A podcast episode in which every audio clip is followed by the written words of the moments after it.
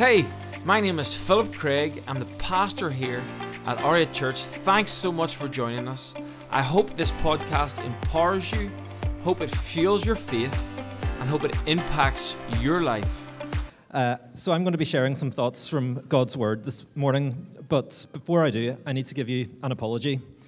You see, you may be aware that whenever a Pastor Phil's away, we have a number of different people that sometimes share on stage.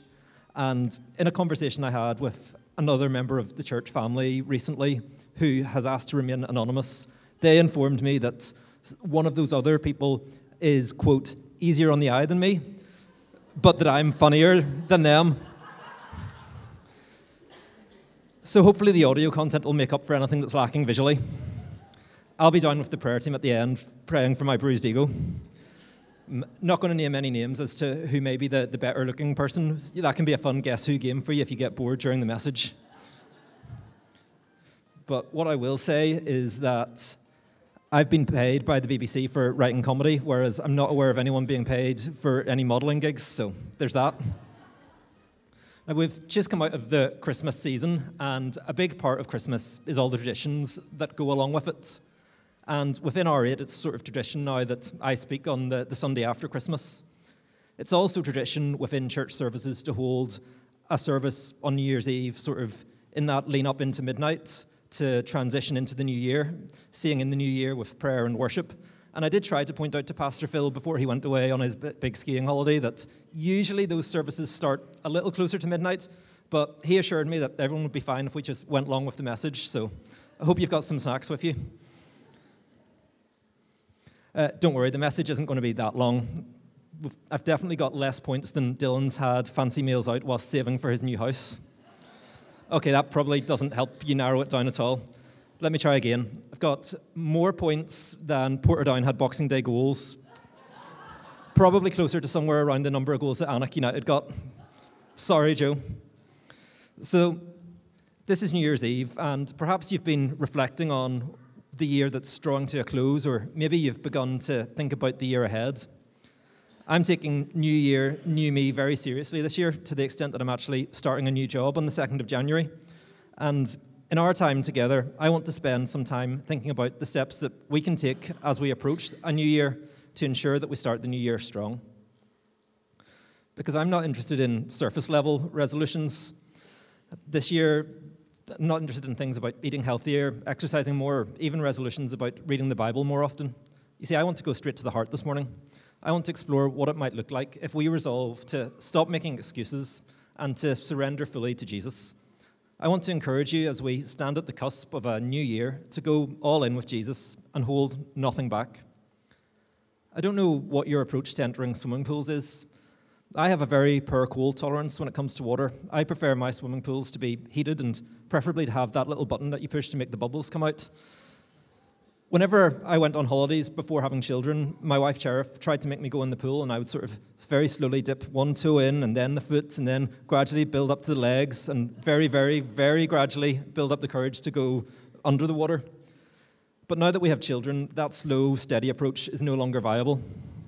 You see, my oldest daughter, Ada, she seems to be totally immune to cold water. And so this past summer, whenever we were on holidays, I found myself having to plunge straight into the pool after her because her limited floating ability did not allow me time to slowly dip in and acclimatize. I had to go all in. And I believe that's the message that God has for us this morning. As we approach a new year, friends, I believe the message He's put on my heart to share with us this morning is that 2024 needs to be a year in which we go all in. No more dipping toes in the water. No more sitting back on the, the pool loungers watching as everyone else gets in. It's time for all of us to go all in. And I'm going to anchor our thoughts this morning in Luke chapter 9, verses 23 to 27 and 57 to 61. But before I read, would you join me in praying over the message? Father God, we thank you for the opportunity to look at your word. Pray that as we read this word, you would bless the hearing of it. Pray that the thoughts that I share would be your thoughts and not my own, and that you would speak to your church this morning. Amen.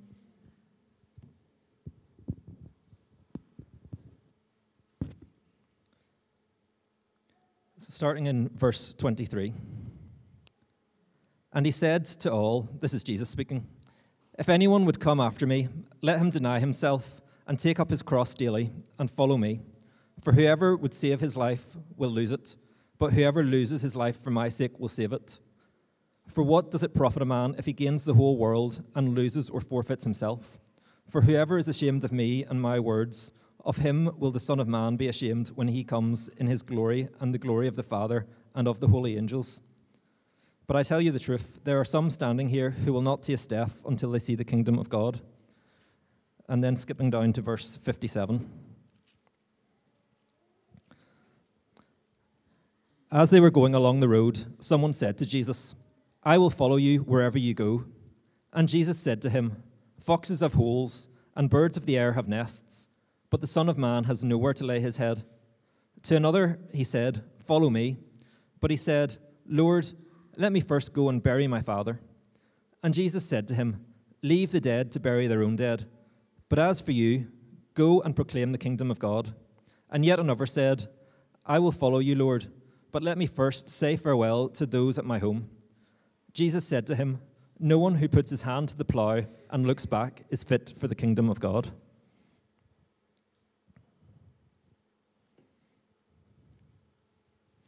So, this morning, we're going to look at what it means to follow Jesus. You see, following Jesus is a much deeper commitment than just a one time decision you make.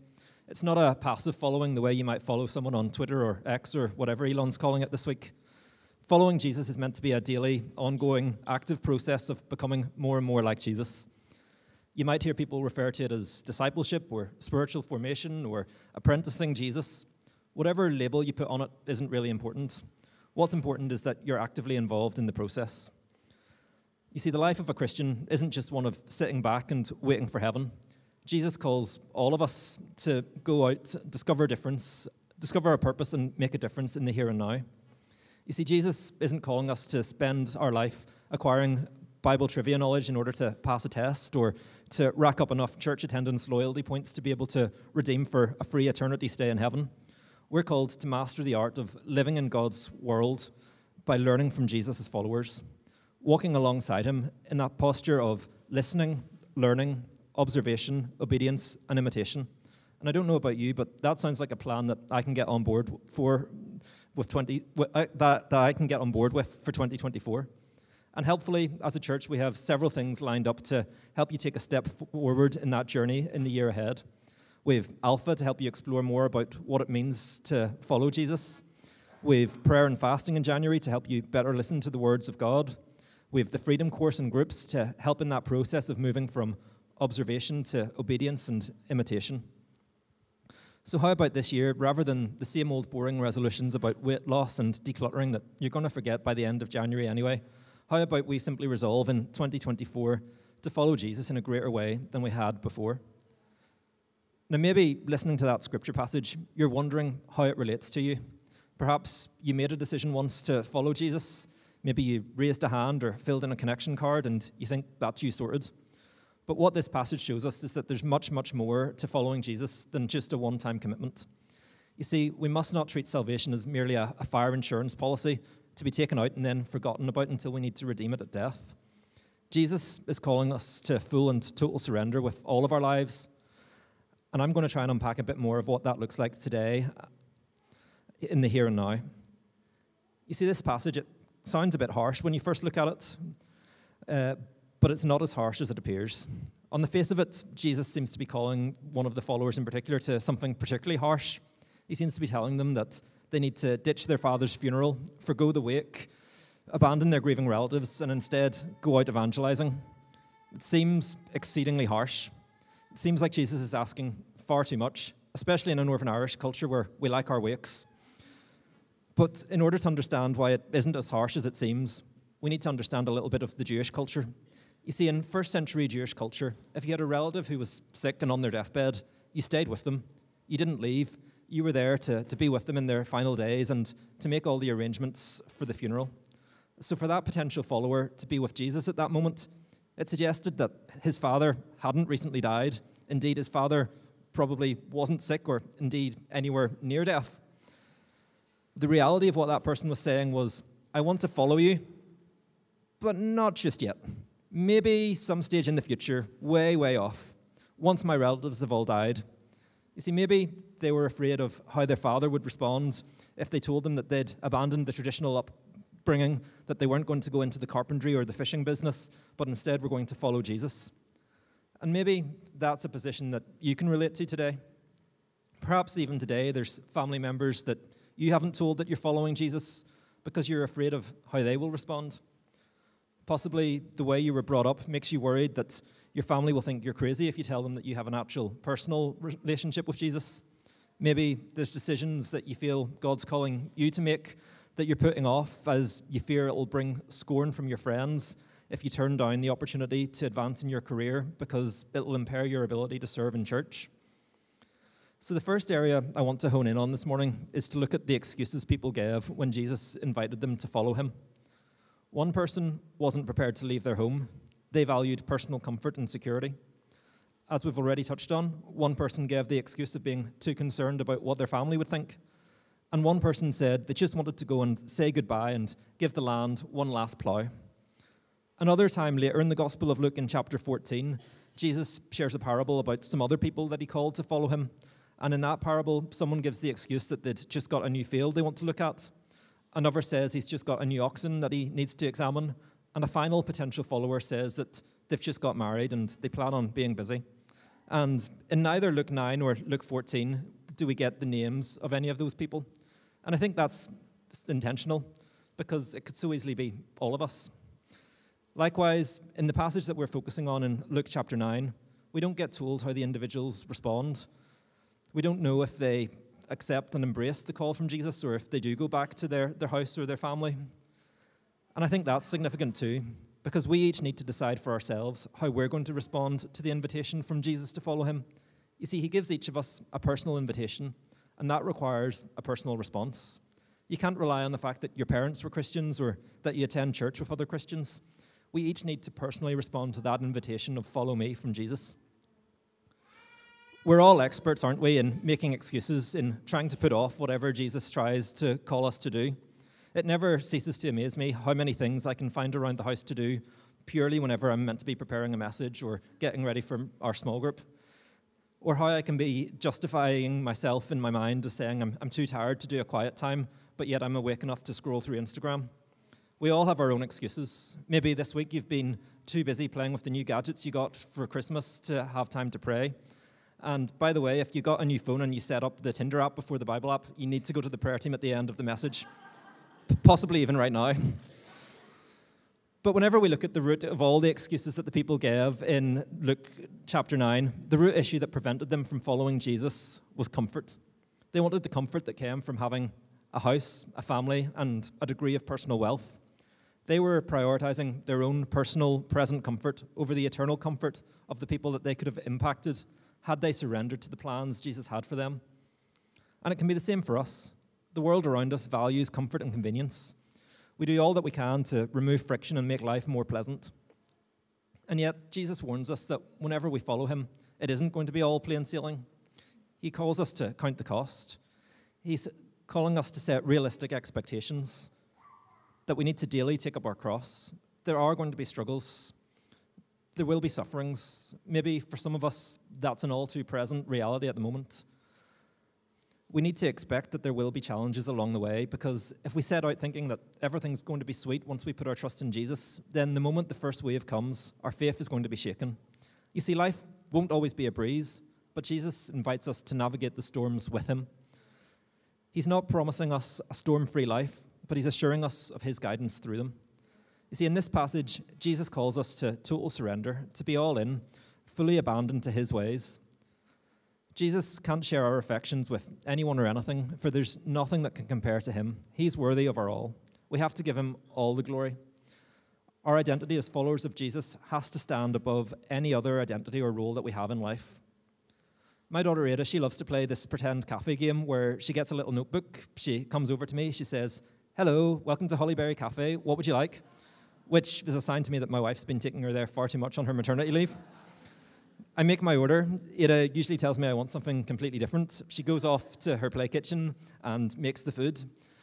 But when she brings it to me, it's, it's all plastic and hollow. There's no real substance to it, it doesn't sustain you. And whenever we're half hearted about our faith, it can be somewhat like that. Like we're playing religious games, coming to church every few weeks, reading the Bible every now and again, praying whenever a crisis comes up, and yet no fruit comes from it. You see, Jesus hasn't called us to a life of playing games, of dipping our toe in the water. He's not called us to be plastic, hollow Christians who look shiny on the outside but have no real sustaining faith on the inside. He's called us to follow Him with all of our heart, mind, and soul. He's called us to make a difference in the world around us, to be a light to the world, to bear good fruit. You see, the danger that comes whenever we don't go all in is that then we won't have deep roots. And that means that when the storms do come, there'll be nothing to sustain us, nothing to hold us secure. But whenever we do go all in, the Holy Spirit gives us that strength to endure on the darkest days. And Jesus makes it clear that there will be dark days, unfortunately. He warns the first potential follower in Luke chapter 9 that there may be days when he's left homeless if he decides to follow Jesus. Now, it may not be that you get called to be homeless, but perhaps God would call you to move into a neighborhood that you wouldn't necessarily have picked, to be a witness to the people in that street. He might call you to forsake the more comfortable and secure postcodes like BT9 for the sake of the kingdom. He'll definitely call you to experience the discomfort of loving difficult people, people who you have to pray a little bit harder to be around. If you're sitting beside them, don't give them a nudge right now. Jesus does not promise us a life of earthly comfort. Indeed, he promises us to count, he tells us to count the cost. But what he does promise is a life of eternal security. So we need to stop making excuses. If we're to follow Jesus more fully in 2024, we have to have a sacrificial attitude because time is short, hell is real, and souls are at stake. There's so little time, and we have such great news to share. So now we need to look at what it means for us to stop making excuses. What does it mean to deny ourselves, to take up our crosses daily, and to follow Jesus? If it's okay with you, I want to share a quick history lesson. Even if it's not okay, I'm going to share it anyway. I've always been fascinated with history. It really frustrates Cherith whenever we go on holidays. She wants to hit the beach, and I've planned out a whole itinerary of all the local landmarks and monuments that we need to go and visit. And obviously, anytime there's a plaque giving any of the history, I need to read that too. We had one holiday in Palma where she thought she was getting off lightly because they didn't have English translations on any of the signs, but the Google Translate app soon solved that. so for today's history lesson, I want to quickly consider the, 19, the 1519 Spanish invasion of Mexico. So for anyone not familiar with that, it was led by Hernan Cortes. And I don't know how good your geography is, but between Spain and Mexico, there's a lot of water, about 6,000 nautical miles. And in 1519, the only way that you were going to get across that was by boat. So Hernan rocked up to Mexico with 600 of his finest fighting men in 11 boats. But when he got there, there was a bit of a problem. You see, his soldiers were no longer as up for the fight as he was. They had had second thoughts on that long journey across the ocean, and they were thinking of maybe going back home, back to the comfort of Spain. So Hernan took some drastic action. He went down to the harbour where his army's boats were, and then he did something unconventional.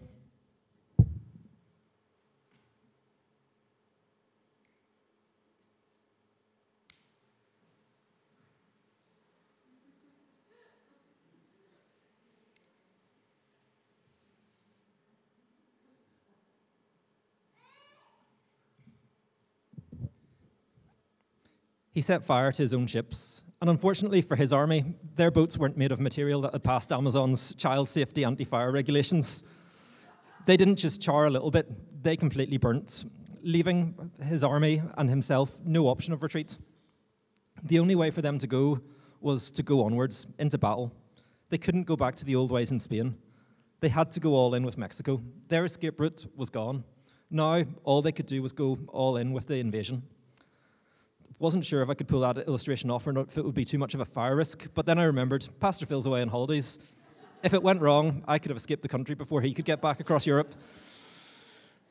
But maybe there's a lesson there for us spiritually. Whenever we follow Jesus, we need to burn the ships too. We need to deny ourselves. We need to make a total break from our past. We need to set fire to anything that comes between us and our relationship with Him. We need to burn the excuses. We need to set fire to those things that hold us back from living out the purpose God has designed us for. We need to stop retreating back to the same harmful habits and patterns we've always turned to when life gets tough. We have to move onwards. We have to go all in as followers of Jesus. We need to keep trusting Him, surrendering fully to Him and Him alone. You see, one of the potential followers in Luke 9 wanted to go back to their family to plough the land a little bit more and harvest some food. And the things that we can be tempted to go back to aren't necessarily bad things, they're not necessarily sinful things. There's nothing wrong with family or work, but they aren't the ultimate thing. There's a greater purpose that Jesus is calling each of us to, and He has to be the center of our lives. Now, you might be thinking, it's all well and good. It's easy for me to stand on stage and burn a little wooden boat. Burning the ships that we struggle with day and daily is much harder. Maybe you're wrestling with addiction to substances or illicit websites. Perhaps you're on that career treadmill, constantly revising for exams, trying to get the next pay rise. Maybe you've a, a sports team that you have to watch every week. Although, if you're a Man United fan, maybe at the moment you're looking for any excuse to avoid watching them for a few weeks. Trust me, I fully get it. Burning ships is not easy. But the good news is that we don't have to do it alone. You see, the writer of Hebrews reminds us that we worship the God who is a consuming fire. We don't need to burn the ships by ourselves. We need to surrender fully to Jesus as Lord and let Him set fire to our ships for us. You see, we don't break habits by willpower and simply trying to avoid those things that we want to avoid. We break habits by replacing them with something greater. We replace them with the hope, the joy, and the acceptance that we find in Jesus. The life of following Jesus is one where we daily must take up our crosses and deny ourselves. It's a daily decision. You see, we have to daily burn the ships because each day new boats will arrive in the harbour to tempt us. Each day there's going to be new tests, new things that come to distract us. And so we must resolve daily to fix our eyes on Jesus, the only one who's never going to fail us. And here's an interesting thing that happens when we burn ships. If any of you share my passion for burning things, I know Stephen, Graham, and Nathan, they're both pyromaniacs. Any others in the room? You'll know that whenever you have a fire at night, it gives off quite a bright light that can travel far. And light from fire attracts people. You only need to look at the crowds that gather in Edenderry and Corcrain in July each year to see that that's true. And whenever we burn the ships of sin in our life, that can become attractive to people too. Whenever people see that change in us, as they see how different our life looks when we live on purpose, with a purpose, surrendered to Jesus rather than chasing the next high, it's likely that they're going to want to know more about that too. They're going to want to know why we're living so differently to the world around us. They're going to know, want to know where we find that strength to break the chains of addiction, jealousy, shame, lust, or whatever it was that you once found yourself held captive by, which gives us a great opportunity to tell them about the hope that we have in Jesus. Which brings me to my next point. Jesus must have supremacy in all things, in all areas, in all of our life. You see, sometimes people object to the teachings of Jesus. The Bible teaches us that Jesus is the God who gives us perfect freedom, hope, and joy. Are you prepared to turn your back on his offer of life in all its fullness because you aren't prepared to burn a few ships? Will you be like the potential disciples in Luke 14 who passed on the offer of eternal life because they'd chosen to make something else in their life supreme? You see, the thing is, Jesus doesn't come into our life like a, a supplement, like a vitamin that we take to compensate for a bad diet. When we're following Jesus, when we invite him into our life, it's all or nothing. May there be no part of our life that we point to and say, Jesus, not that. I don't know if you know much about the Knights Templar. They were one of the most skilled fighting units in the Crusades. They famously wore white with a, a red cross to symbolize their willingness to die as martyrs. That devotion to their cause, along with their skilled training and the high level of weaponry they had relative to the, the people that they were fighting, made them one of the most feared combat forces in med- medieval times. Legend has it, and I read it on the internet, so it must be true, that before they went into battle, they would get baptized. And whenever they got baptized, they would do something a little bit strange. They would take their sword in one hand and hold it high above the baptismal waters. And what they were doing in that act was they were symbolizing that they would surrender all to Jesus apart from the sword because they knew that what the sword was going to be used for was not going to be honoring to Jesus. And it got me thinking that often we can have a very similar mindset. Now, don't get me wrong, I don't have a sword. I don't go off on recreational weekend crusades. You don't need to worry about that. We might not be so blatant as to hold it above the water if you have signed up for the baptism services that are coming up in the new year. But often there's something that we try to hold on to, isn't there? Often there's some area of our life that we don't want to surrender, some area where we'd rather not go all in, where we'd prefer to stay in control ourselves. And if you're in denial, usually your bank statements will very quickly reveal what that is. There's a hymn that used to be sung in the church that I grew up in, and the chorus went like this I surrender all, I surrender all, all to thee, my precious Saviour, I surrender all. And at times I struggled to sing it, not just because of my lack of musical ability, but because if I was being honest, a more truthful version would have been I surrender some. But if we embrace Jesus as Saviour and Lord, then we can't pick and choose. We can't just have Jesus as Saviour, He has to also be Lord of all. We must surrender all areas of our life to His leadership. You see, when we surrender fully to following Jesus, it's not about following a, a, set of rules and regulations. It's about following the living, risen Jesus, walking in His ways, imitating His example, keeping our eyes fixed on Him, and having the features and traits of His character become imprinted on us and reflected out in our day to day life. You see, at Christmas, we remembered how Jesus became human like us, but we have to also remember that the invitation from Jesus to follow Him is an invitation for us to spend our lives becoming like Him. You see, the message of the gospel isn't just about what Jesus has done for us on the cross, but it's also about what He has done, is doing, and will do in us as we daily follow Him as disciples. You see, we can go all in because we follow the example of the Savior who first went all in for us. In the Garden of Gethsemane, Jesus didn't make excuses, He didn't try to put it off. On the cross, He didn't just dip a toe in the water, He went all in, giving His all, giving up His life to pay the price to set us free, to cover the debt of our sin. Because our rebellious nature left us cut off from God. But because Jesus went all in on the cross, now we can be restored into that relationship with God as our Father, a relationship that will last unbroken for all eternity. We have to heed that warning that Jesus gave to the potential follower who wanted to say farewell to his family and was told, No one who puts his hand back to the plough and looks back is fit for the kingdom of God. Now, I don't know if many of you have done much ploughing, but whenever you plough, if you try to plough whilst looking backwards, it'll likely result in a crooked furrow you're going to get wonky if you're not looking and focused on where you're going. Plowing requires full concentration, and it's the same with following Jesus. He requires all of our attention and devotion. It's impossible to follow Jesus with a divided heart. In the words of the almost definitely not a theologian John Mayer, half of my heart won't do. So here's the big take home that I want you to remember this morning. When it comes to following Jesus, when it comes to going all in and surrendering fully to his ways, we can't lose. You see, we believe in eternal life. This time that we have on earth is but a fleeting vapor in comparison to eternity. And whilst many people choose to focus on maximizing pleasure during their few brief years on earth, we have a different perspective. We know that eternity awaits, and our priority on earth shouldn't be momentary pleasures, but living in such a way as to represent Jesus well, so that those around us can come to know God too and find the hope of eternal freedom for themselves. The missionary Jim Elliot puts it like this he is no fool who gives up that which he cannot keep to gain that which he cannot lose. It makes for a nice quote, but whenever you know the backstory of Jim Elliot, it takes on a whole new significance. You see, Jim Elliot didn't just stand comfortably on a stage like me sharing that quote, he really lived it out. That quote comes from his journal on the 20th of October, 1949.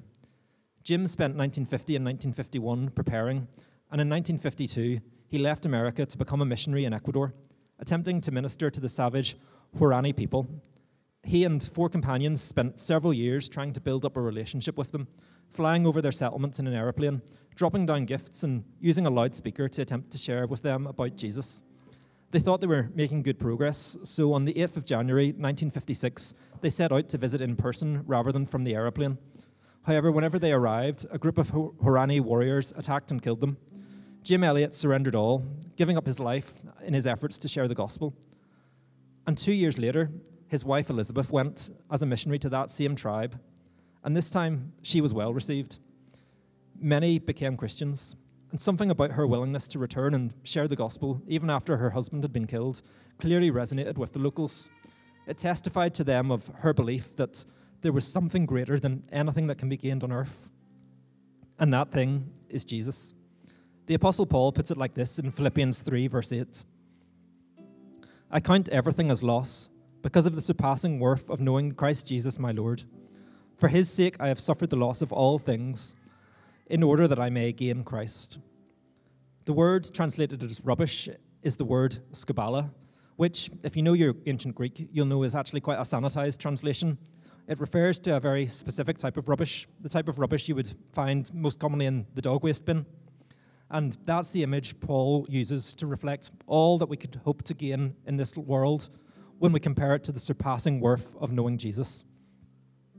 No matter what ships you need to burn, no matter what old habits you need to leave behind as we start a new year, be assured that Jesus is greater.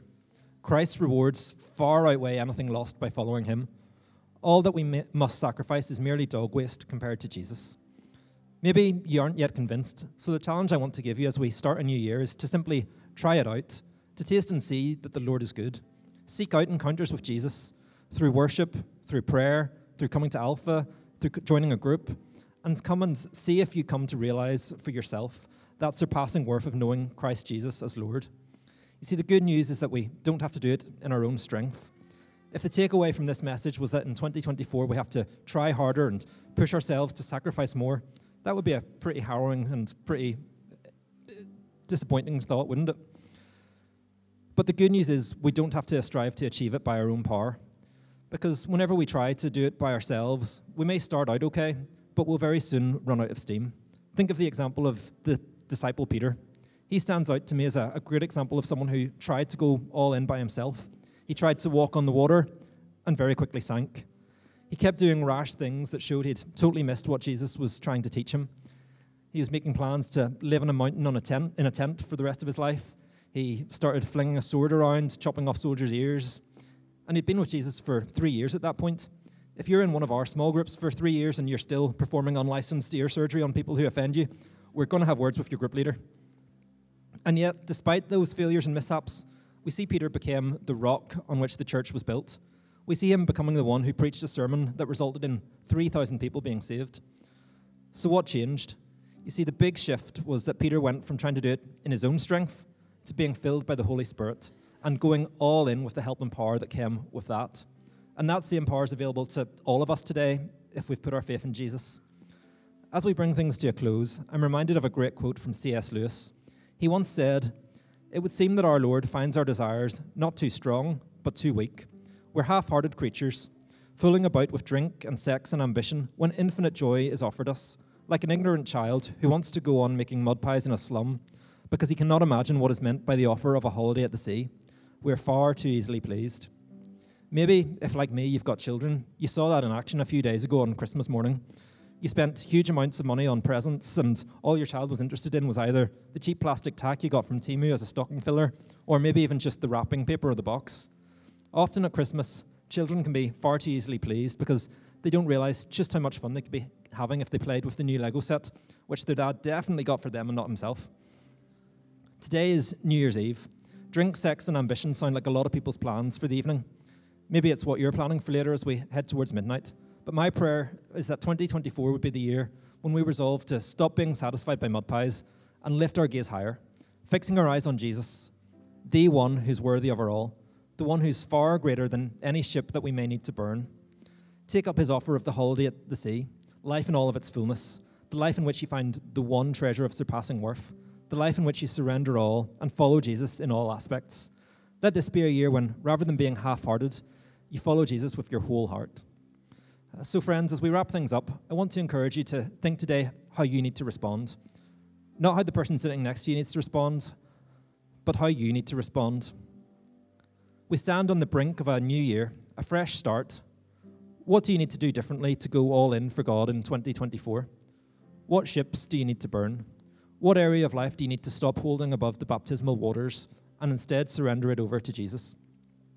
Maybe this year you need to go all in with church in order to better listen, learn, and observe what it means to follow Jesus. I want to encourage you to come regularly and to get into a group where you can start to live out what you're learning as you imitate fellow believers who are maybe a few steps further along the journey than you.